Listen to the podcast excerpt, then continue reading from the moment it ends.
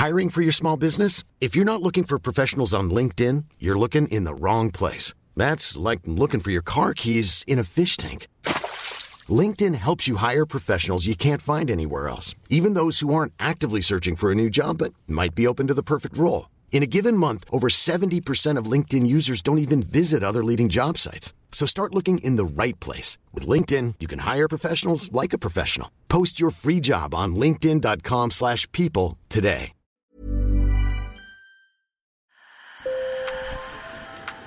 Bonjour. Hello. Hola. Marhaba Sur le fil, Le podcast d'actu de l'AFP. des nouvelles choisies pour vous sur notre fil info. Je suis ravi de vous retrouver pour un mois d'août sur le fil en mode été. Si vous êtes en vacances, à la plage ou à la montagne, vous avez quand même le droit de nous écouter. Sinon, on vous promet de continuer à vous raconter des histoires et vous parler de l'actu du bout du monde. Ce mois-ci, vous entendrez ou réentendrez aussi quelques-uns de nos sujets préférés diffusés cette année. Et jusqu'à vendredi, Emmanuel Pionnier nous envoie ses lettres sonores depuis les Jeux Olympiques de Tokyo. Alors restez avec nous. Après le reportage, le chef du service des sports de l'AFP nous a laissé un petit message. Six mois après le coup d'État militaire en Birmanie et le renversement du gouvernement d'Aung San Suu Kyi, la situation est catastrophique dans le pays. Les manifestations pour la liberté sont violemment réprimées par l'armée et plus de 900 civils ont été tués par les forces de sécurité. À plus de 10 000 km de là, la communauté birmane de France se mobilise pour alerter le gouvernement français. Thomas Gropalo a pu rencontrer l'une de ses militantes. Écoutez.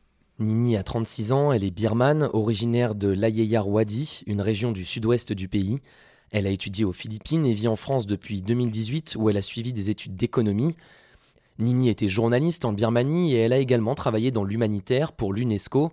Elle se trouvait dans la capitale française lors du coup d'État qui a clos une parenthèse démocratique de 10 ans. one of my friends who live in in United States, he sent me a text and saying there is a coup, there is a military coup. L'un de mes amis qui vit aux États-Unis m'a envoyé un message en disant Il y a un coup d'État militaire au Myanmar, dans notre pays.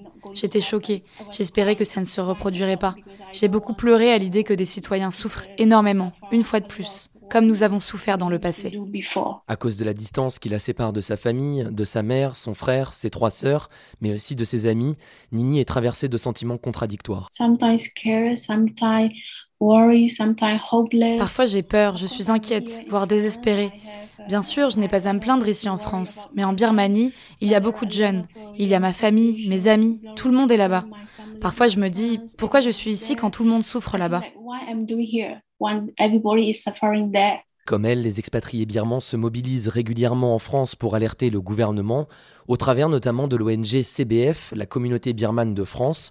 Fondée en 2004, elle compte une cinquantaine de membres et promeut les droits de l'homme et de la démocratie au Myanmar en organisant des manifestations.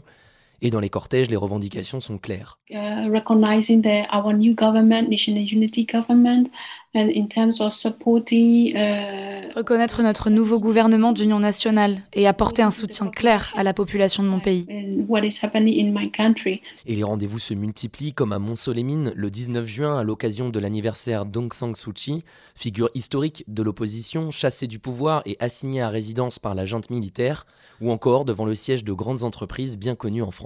But some of our uh, Burmese uh, fellows here in France, they demonstrate in front of Total, the the big company. Certains expatriés birmans ont manifesté devant le siège de Total, car ils soutenaient le gouvernement militaire. The military government, I mean, in- L'affaire à laquelle Mini fait référence impliquait le géant français du pétrole Total, accusé d'entretenir des liens financiers avec la junte militaire.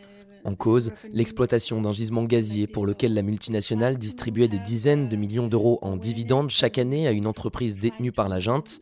Face à l'action des ONG, Total a finalement mis fin à ces versements. En Birmanie, les manifestations se poursuivent, comme ici, à Rangoon. Et pour Nini, c'est un combat qui peut valoir de mourir.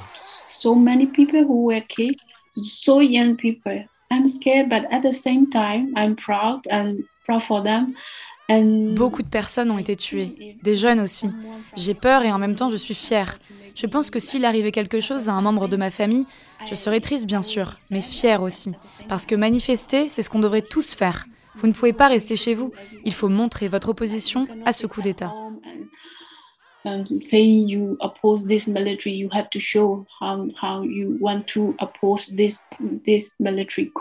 Détention arbitraire, grève générale paralysant l'économie, 200 000 personnes ont été déplacées et la guerre civile menace, malgré des sanctions économiques contre la junte prises par Washington, l'Union européenne et le Royaume-Uni.